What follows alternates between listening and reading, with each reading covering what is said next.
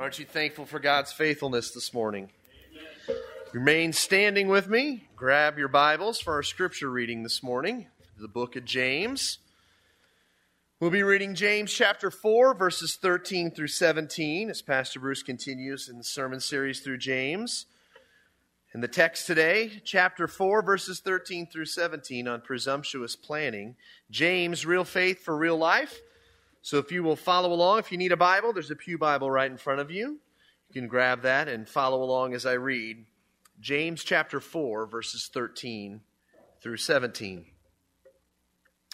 Come now, you who say, Today or tomorrow we will go into such and such a town and spend a year there and trade and make a profit. Yet you do not know what tomorrow will bring. What is your life? For you are a mist that appears for a little time and then vanishes. Instead, you ought to say, If the Lord wills, we will live and do this or that.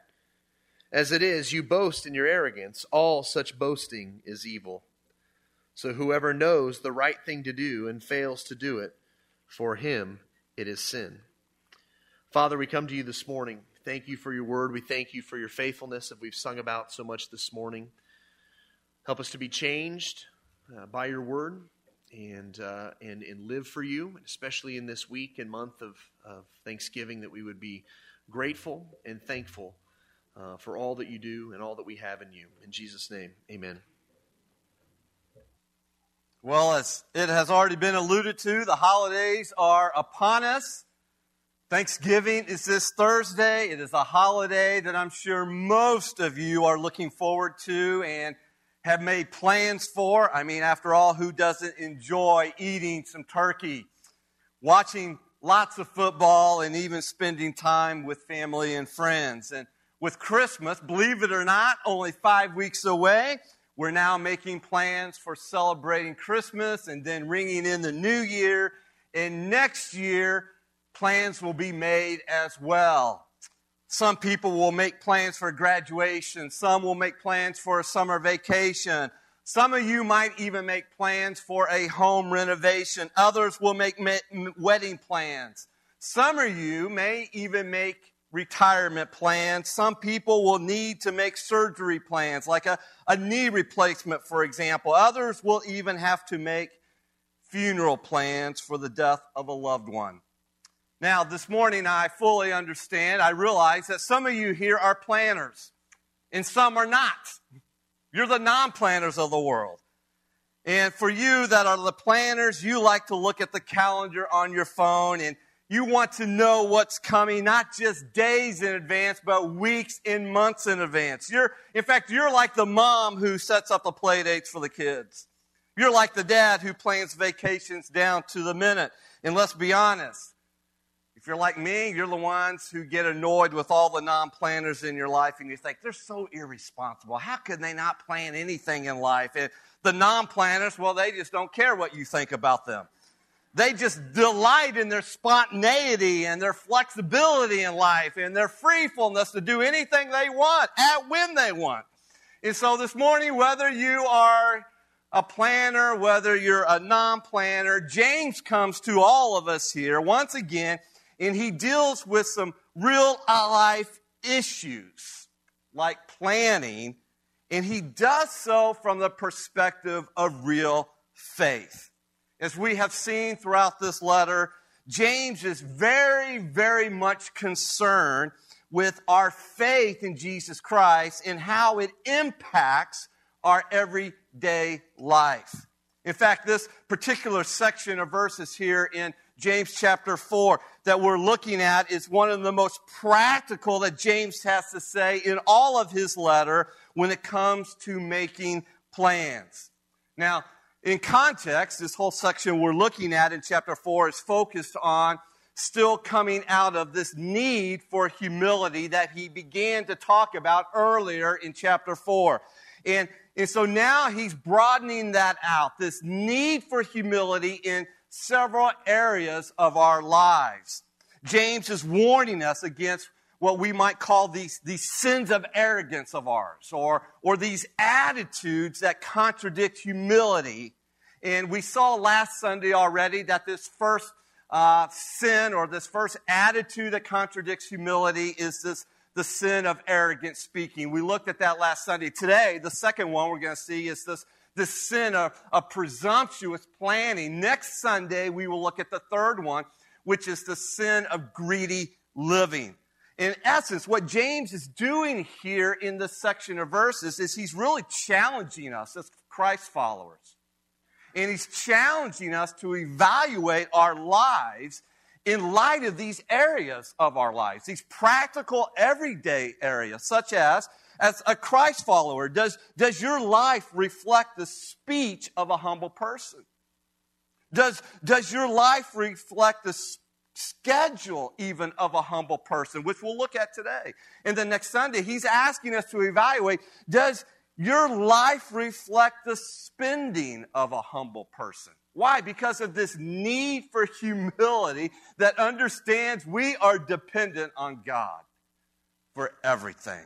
And so let's begin to look and dive into James' warning here when it comes to making plans. As we already alluded to, this is the second warning, and it is against the sin of presumptuous planning that ignores God for selfish ambitions. Now, right from the beginning, we need to understand exactly what James is, is confronting here, what he's rebuking here, and what he's not rebuking.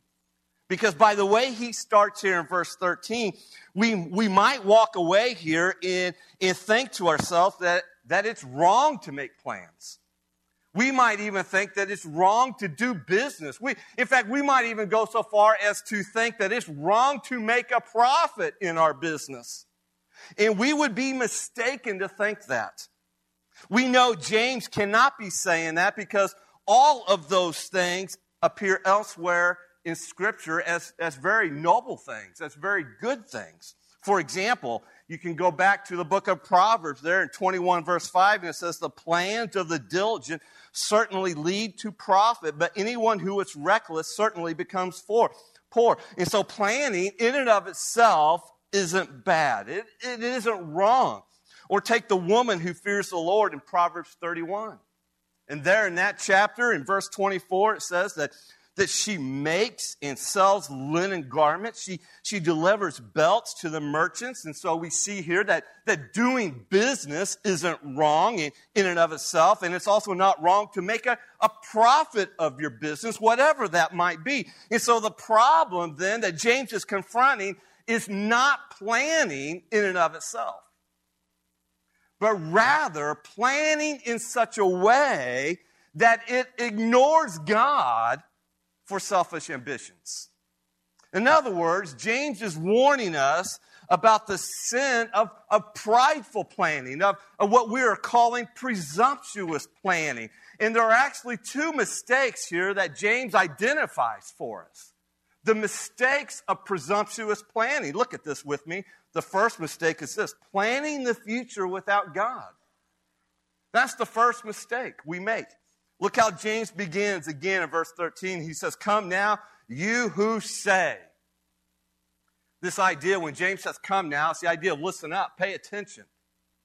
I'm, I'm speaking to you. Listen up, come now. And then specifically, he's targeting these people, these, these traveling merchants in James' day. And he's saying, Come now, you who say. In other words, you who, who say you're going to do this and this and that, and his tone is very direct, it's very confrontational. James is describing people who, who now are speaking presumptuously about what they are going to do in life. And you might have noticed it's, it's rather self centered and even self sufficient. What exactly were these people saying? Well, notice James tells us here in verse 13, he says, Come now, you who say, Today or tomorrow, we will go into such and such a town and spend a year there and trade and make a profit.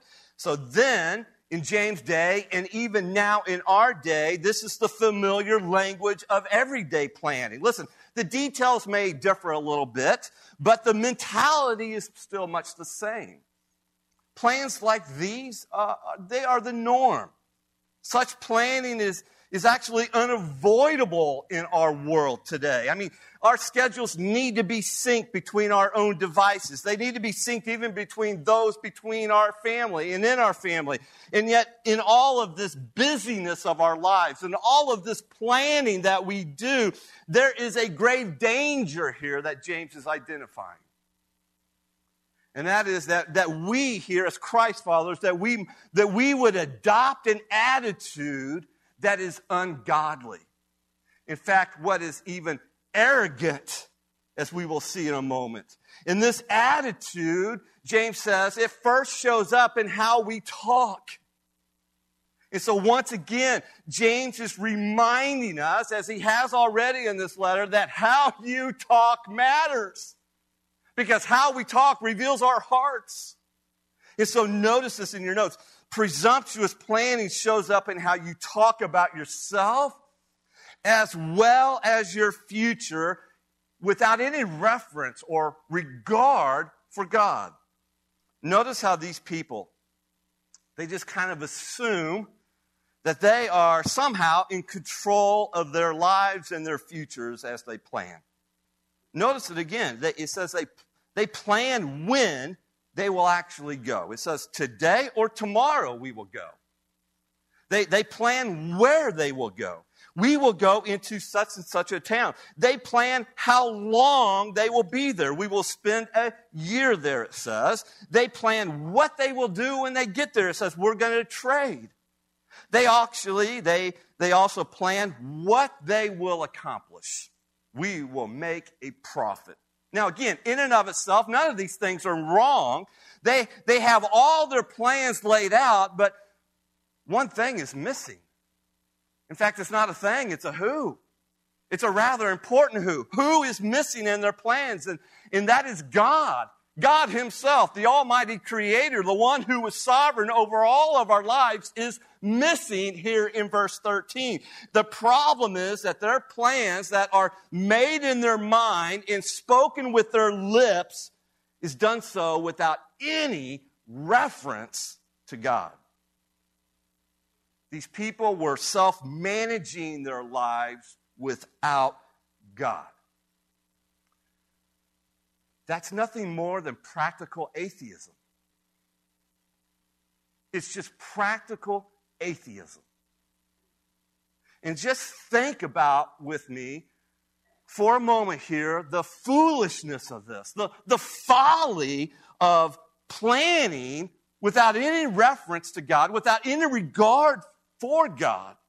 James says such planning is presumptuous. In other words, it is, it is arrogant. And he says so in several ways. Let me just identify this for you a little bit. First of all, it presumes that we will live as long as we please.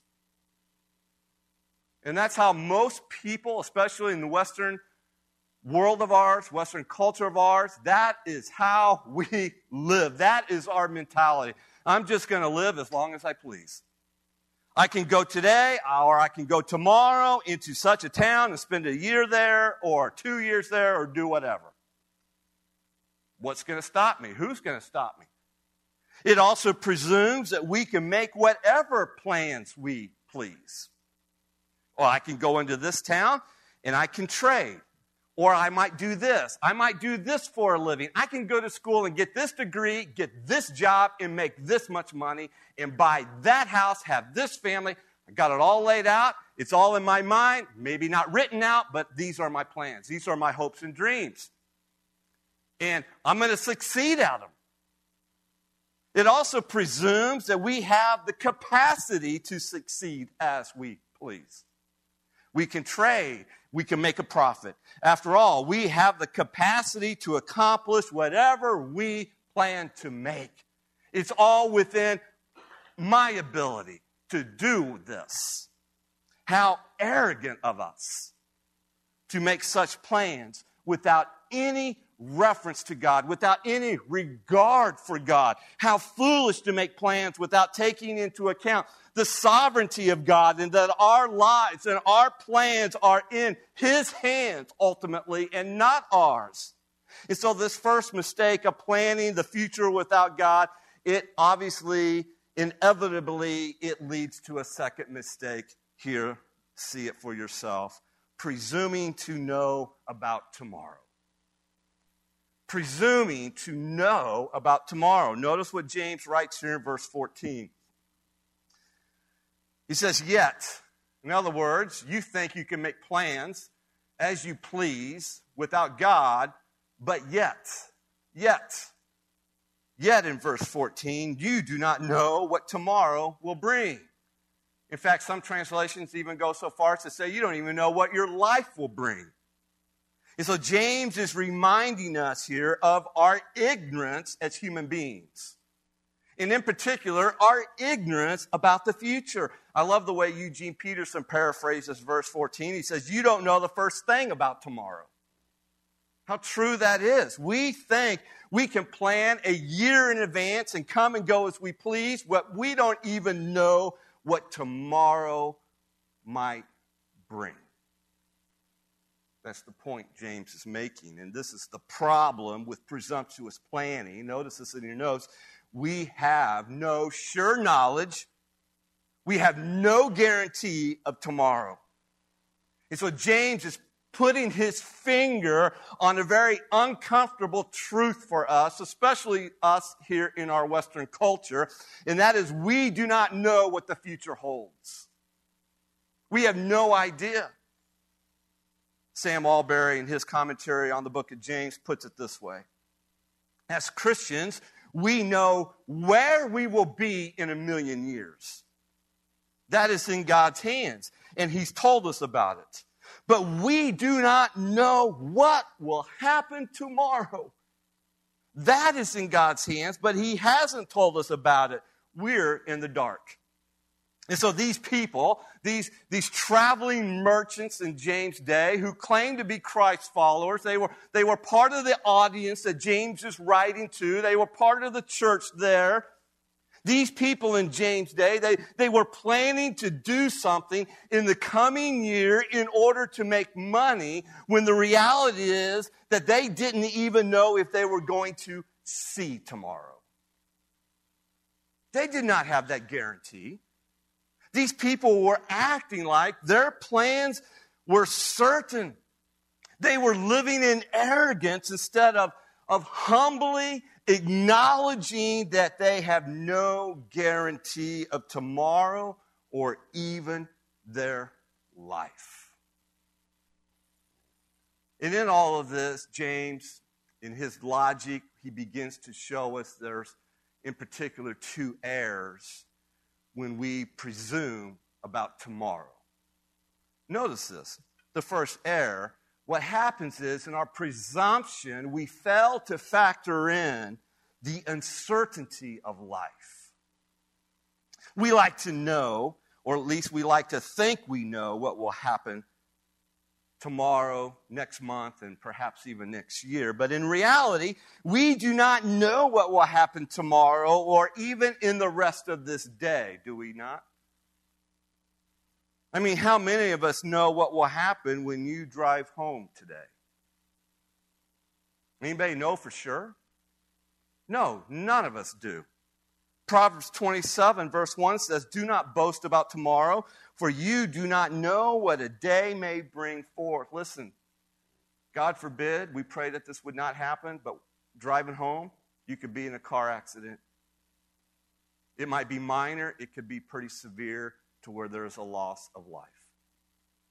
We just don't know, do we? The uncertainties of life are, are endless. And yet we make plans without giving any thought of the uncertainties of life. We, we plan to go to this college and get this degree and get this job. We plan on getting married and having a family. We plan on buying a house and having a dog. We plan to retire at a certain age and living a good, long, happy life. And then our plans get messed up. Your husband's diagnosed with cancer.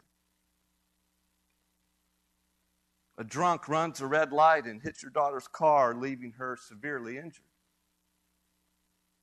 Your job gets downsized and you're let go. The contract on the house of your dreams falls through. And we could go on and on and on with all the uncertainties of life. I mean, remember the pandemic? Did that not remind us of all this? Did that not clue us in a little bit? How many plans were changed because of COVID? In my own family, we had a wedding turned upside down and a graduation turned upside down, all because of COVID. These plans were made and they were blown up. Had to make new plans. And even those new plans were uncertain. Why? Because we're not in control of those things. So, on one level, we understand this, we even recognize this, but on another level, this is something we would rather not think about because it reminds us, after all, that we, me, I, us here, we're not in control, are we? But we tend to plan our lives as if we are in control. And perhaps that's why our default view is that once we plan something, we think it will just happen. But James here is he's throwing a cup of hot water, I should say cold water, in our faces, and that is we don't know what will happen. None of us do, and we need to factor that reality into our view of the future. And so that's the first error we make of presuming about tomorrow is we fail to factor in the uncertainties of life. And the second error is this we fail to factor in the brevity of life. Look what James says now in the rest of verse 14. He says, What is your life? Now, that's a great question. James loves to ask questions as, as we have seen so far through the book of James. He's, he's always throwing out questions for us to ponder, and questions that James asks that are meant to for us to stop stop us in our tracks, cause us to think, really think hard about what he's asking about. And here the question is, what is your life? And we have all these ideas of what our life is. But James zeroes in, he cuts through all the muddiness and the fogginess of it, and he sums up here's the answer. Here is your life. Notice his answer. For you are a mist that appears for a little time and then vanishes. Wow. A mist, a vapor. I don't know what you think. What image comes to your mind when you hear mist or vapor? In my mind, I, you know, you think you could think of a teapot on an oven and uh, the steam coming out of the teapot, and you see the steam, and then within five seconds, this, this, the vapor is gone. You might the image might come to your mind. You're at the lake. It's early morning. It's a little cool out. And there's a fog that kind of rolls over the lake. But in a very short amount of time, as the sun comes up, it burns it off and it's gone. Vanishes. If someone was to write a biography for you, what would you think the title of your biography should be? Well, here's James' title for the book that sums up your life. It's a one word title Mist. Vapor, if you don't like the title Mist. Take, take your choice. And the tagline of your biography on the cover page would be this appeared for a little time and then vanished mist or vapor of all the things that James could have wrote, this is what sums up our lives. We are here for a little while, and then we are gone. You guys are younger over here. You think your life is so grand and ahead of you, and there's a lot of truth to that, but yet we don't know how short life will be. Others of us are on the end of our life. And we have a, maybe a little better understanding how fast it has gone by. We might call this vapor theology. Vapor theology. Vapor theology reminds us that that, that life is short and death is certain.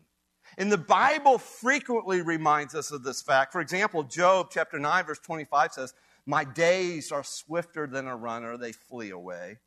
Psalm 144 4 says, Man is like a breath, his days are like a passing shadow.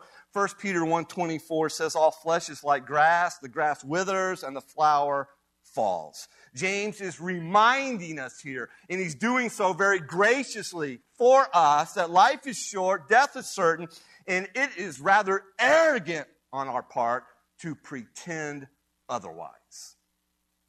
It's presumptuous, in other words, to live your life as if it's going to last forever here on this earth. It is, it is prideful to live as if you determine your days instead of acknowledging that the days you have left here are actually in God's hands. And since life consists of uncertainty, since our life is characterized by brevity, James is calling us and he's saying to you, listen, it calls now for humility on our part. And so instead of, of living presumptuously without God, without factoring Him in to our lives and plans, James is calling us here to live once again humbly before the Lord. What does that look like? How do we do this? How do we begin to put that into practice? Let me show you three ways here. Number one, remember your ignorance about the future. Listen, we need to wake up every morning and just remind ourselves I'm ignorant about today and the future.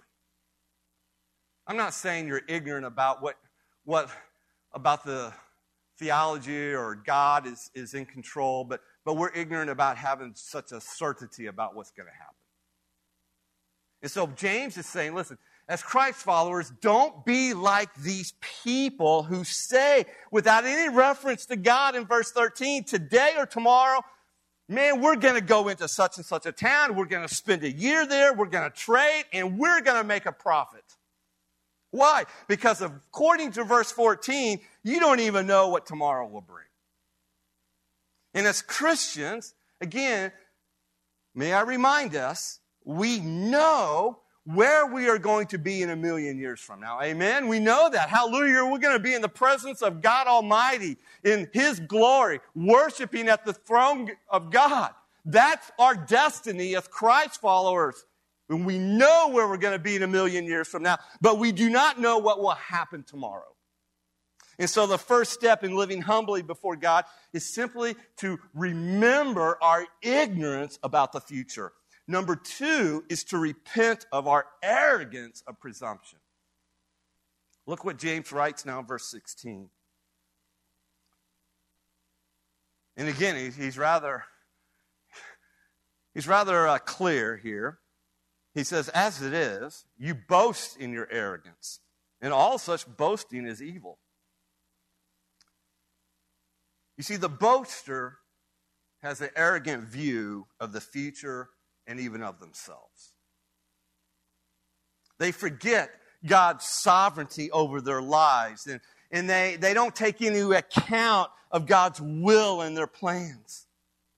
In other words, the boaster here, in this context, what James is writing about, the boaster here leaves God out in the equation of their life. You see, they love making plans without God in mind. They love making money without a Godward focus. And James says all such boasting is what? He says it's evil or sinful. One commentator on the book of James, he writes, and I quote, this sin of presumption involves taking into our hands the reins of planning and command. It involves seeing life itself as a, as a continuing right for self rather than as a daily mercy from God.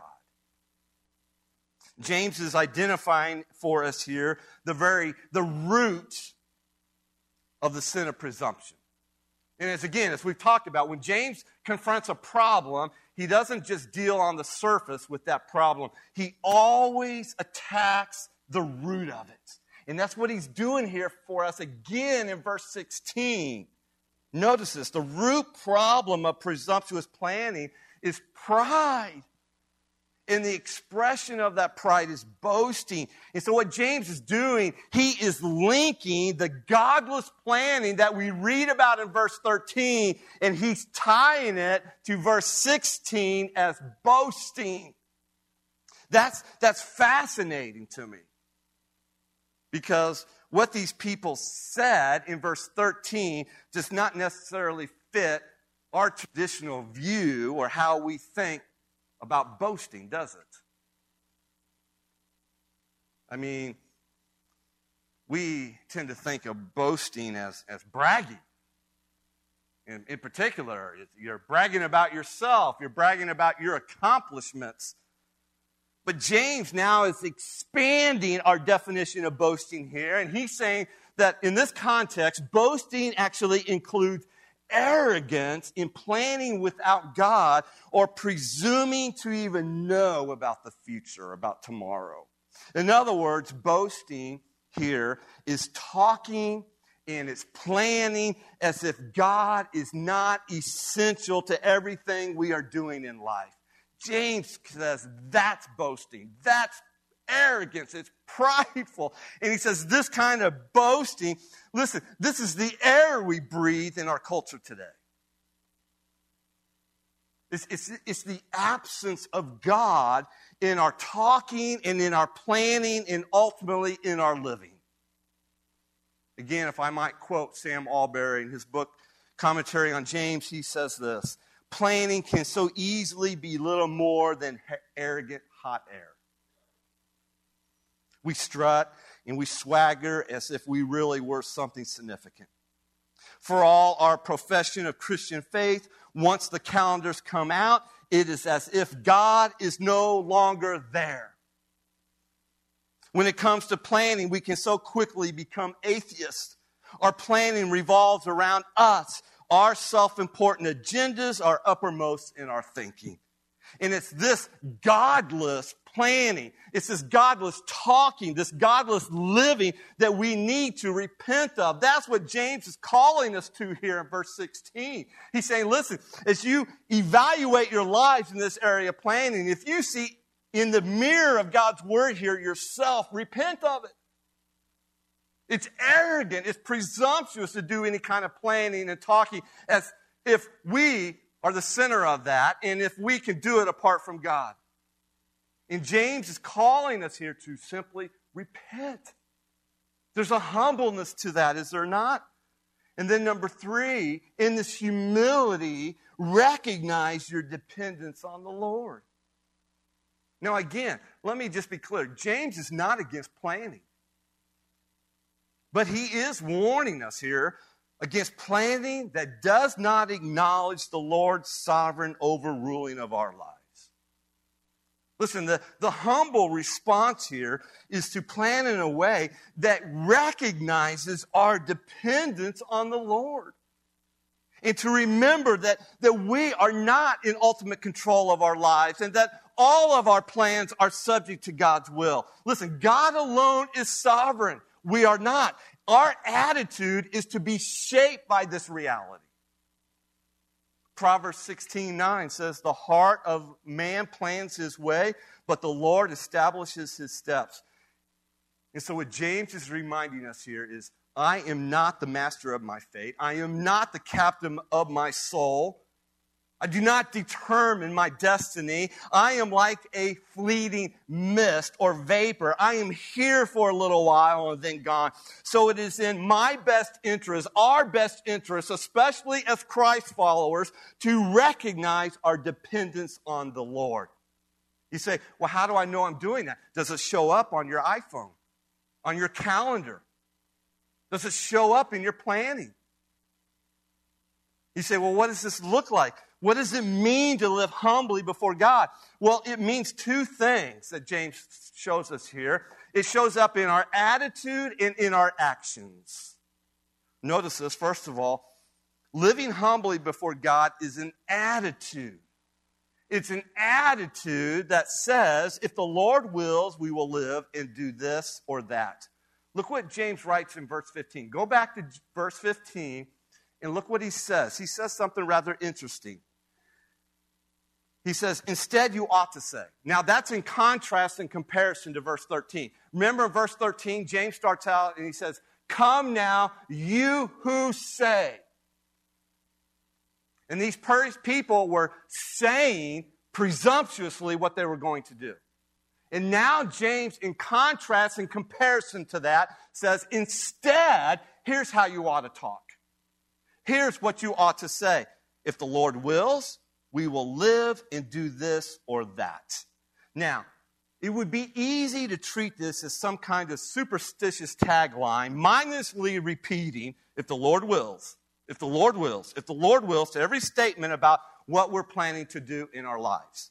But this is far more than a tagline to be mindlessly repeated, nor, nor is this an expression of fatalism that just excuses us from taking responsibility for our actions. Rather, what James is saying here is he is pointing us to an attitude, to a, a perspective on life that reveals our humility and reveals our dependence on the Lord. As, a, as one commentator writes, he says, to be sure, the word, if the Lord wills, it can be a protective superstition. But they can also be the sweetest and most comfortable reassurances to a humble and trustful spirit, if the Lord wills.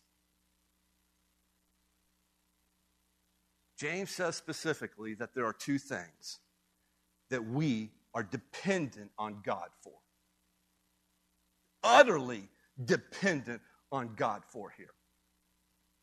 One, how long we will live, and two, what we will do.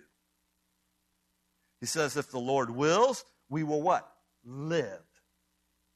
And if the Lord wills, we will do this or that. It's like that old saying that's been used so much, it's become a, become a cliche. I don't know what the future holds, but I know who holds the future. It might be a cliche, but it's still true. You see, the only thing that we can count on is the Lord. He never changes. His promises never fail. He'll never forsake us. His steadfast love and faithfulness endure forever. And again, this does not mean that we need to say out loud every time if the Lord wills. Listen, the point is to have an attitude that says, I need the grace of God in my life. I am dependent on the mercy of God and the will of God in every facet of my life. One way to put this attitude into practice is to do what a uh, Stephen Davey, who was a pastor and author, what he says to do in an article that I came across. He says, We need to plan in pencil plan and pencil. And he writes, and I quote what he says here I'm all for making plans, but we need to write our plans in pencil and have our erasers close by. And then he gives several reasons why in the article. I'll just share quickly with you three of them. He says, number one, planning in pencil forces you to hold your agenda lightly. In other words, to hold your dreams, your desires, your, your plans lightly. Have you ever tried to force or manipulate a situation to accomplish your goals? Your agenda seemed right to you. It made perfect sense as you thought it through. You prayed about it, but your plans were thwarted. It's unwise to try and pry open doors that God has closed. Making your plans in pencil forces you to keep a loose grip on your personal agenda, he says. Number two, Second reason why we need a plan and pencil is because plan and pencil reminds you that God's eraser is sovereign. He says, the reality is that you really don't know how your life is going to turn out.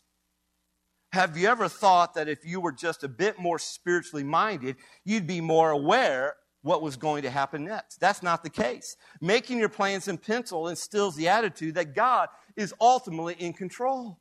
And then number three, planning in pencil and trust your future to God's revision. He says sometimes when we make plans, we're tempted to put our trust in those plans. That's misguided, he writes. Our trust and confidence must remain in God. God may allow your plans to be accomplished, or he may revise them. Either way, trust Him. Making your plans in pencil reminds you to confidently trust that God will work all things out for your good and His glory. And then He concludes with a series of questions. He asks, How do you approach your planning for the future?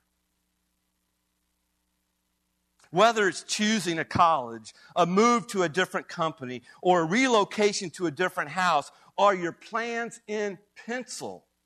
Are you open and ready for God to pause, modify, or erase your plans? Or do you try to rewrite your plans with permanent markers? As if they are your plans and not God's. Listen, instead of planning the future without God, as if it all depended on you, living humbly before God is a, it's an attitude that simply says, if the Lord wills, we will live. And if the Lord wills, we will do this or that. But most of all, also, it's not just an attitude, it is an action by us as Christ followers. Notice this it's an action that follows through on doing God's will today. James' conclusion, he wraps all this up in verse 17. He concludes with this So, some of your Bible translations may even say, therefore. Therefore, or so. Look at it. Whoever knows the right thing to do and fails to do it, for him it is sin. This is often referred to as sins of omission. In other words, we can sin by doing something that we shouldn't do but we can also sin by not doing something we should do or we are called to do by God. In other words, the, the Christian life is not just avoiding what God forbids, which is what we tend to focus on, but it's also doing what God commands. And that is, that is really crucial when it comes to our planning and our living. Because if we're planning our lives in such a way that we don't do the very things that God has asked us to do, then James is calling us out in sin. The application is rather clear. In other words, what James is saying here is that our planning, our living, must revolve around what God tells us to do or not do in Scripture. For Scripture is God's revealed will for our lives. And this reality, it affects more than just how we plan. This, this needs to shape what we plan. In other words, the content of our plans. Does it include God? Does it include God's will? Does it include kingdom priorities, in other words? The content of our plans needs to reflect, yes, the sovereign rule of God, but it also needs to reflect His good and perfect will for our lives.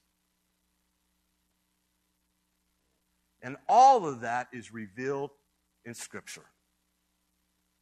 This means that the, the 24 hours in our day are not mine to use as I please. God has given me 24 hours each day, and I am to use these hours as He would want me to for His glory and not my own boasting. The plans I make for tomorrow or next week or even next year need to reflect this kingdom reality. Therefore, don't just say, Lord willing. James is pleading with us, urging us at the conclusion here do what you know the Lord wants you to do. And therefore, to say at that point, oh, my schedule is full, is sin. James says here in verse 17. In other words, to not make time, to not clear space in our calendars for the right thing. Some of your translation says even the good thing. In other words, in context, it is the very will of God as revealed in His scripture. In not to do that, that we know to do, James is calling it out as sin. We might think of it this way if, if we are so busy with our own plans, and those plans can be filled with, listen, things that we need to do in life just to survive, if you will, like our plans for a job, our plans of just upkeeping the house, our plans for this. But if our lives are, are so busy with our plans that we don't have time in our lives, we don't have space in our calendars to do God's will, to, to be part of His kingdom priorities, that's a problem. James says that's sin. Because we know these things. They've been revealed to us in Scripture. We know them, and yet we don't do them. We're not a part of them. We haven't made them the priority of our lives. What's become the priority are our plans. In fact, in context, James even highlights that the, the ultimate priority of those in verse 13 was what? It was to make money. That's what they devoted all their time to. Again, is money wrong in and of itself? No, we're going to find that out next Sunday.